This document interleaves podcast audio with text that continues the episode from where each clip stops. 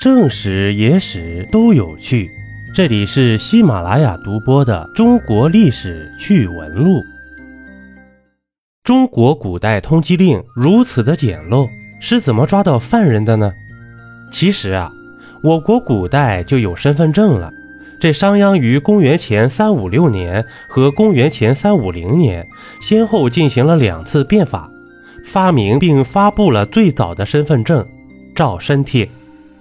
但也有一种叫录引或度牒的东西。咱们古代的通缉令啊，一般被称为海捕文书，寓意其实就是大海捞针啊。而古代的捕快们大多依据这种文书抓人。文书内容上写明了犯人的姓名、大概的年龄、籍贯、外貌特征等等，一般还搭配有一张十分抽象的犯人画像，正如咱们这一期声音的封面，配合着录影或度牒，一般也能抓住犯人。但总体来说，画像十分抽象，单凭画像抓人难度极大。根据《史记》中张耳传的记载。秦灭六国以后，秦始皇打算铲除六国故地的豪杰，其中张耳和陈馀也在秦始皇的铲除范围之内。一时间，张陈二人的通缉令贴遍秦朝境内。但即便这样，张陈二人依旧更名改姓，躲避了起来，并且在秦末参与反秦战争，一度割据一方。通过这一记载，不难看出。通缉令上的画像啊，是何等的不靠谱啊！既然画像不准，那么古代究竟通过什么来抓捕犯人的呢？咱们古代的抓捕手段主要是通过保甲、连坐制度和有罪推定等等。其实啊，最关键的就是人口普查。古代朝廷最重要的是什么呢？当然是税收了。税收啊。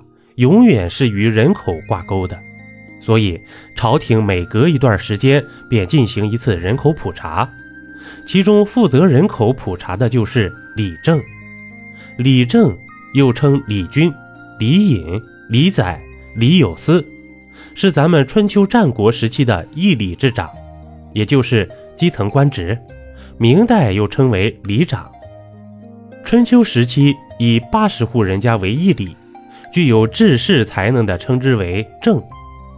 据《公羊传》宣公十五年中的阿修注，一里八十户，其有辩护抗谏者为里正。换算成咱们现在啊，相当于村委会主任了。李正的主要职责是掌管人口和赋税，负责调查户口、检查非法人员。要是管辖区域内出现了啥情况，哎，这李正啊，第一个倒霉。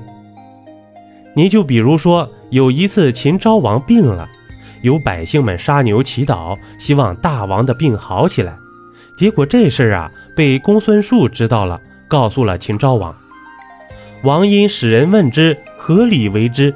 欲其理正与吴老屯二甲，啥意思呢？嘿，秦昭王马上下令问啊。是哪个里的百姓干的呀？并且处罚了该地区的里长。那您要问了，如果这里长他包庇这个罪犯，该怎么办呢？嘿，这里呀就有必要说一下保甲制度了。什么是保甲制啊？其实啊就是连坐，这与里政制度很相似。通过户籍将若干人家编为一甲，而若干甲又编为一保。保有保长，甲有甲长，这样一来就可以对百姓层层掌控，而各甲和各保之间的百姓呢，必须联合作保，一家有罪，九家皆发。如若心存侥幸，放纵凶犯，十家连坐，全都有罪呀。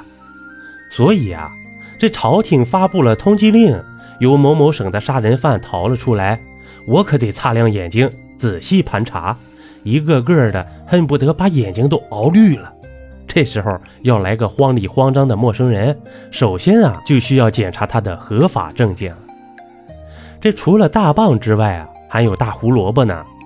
您就比如说，这官府会对举报的百姓进行奖赏。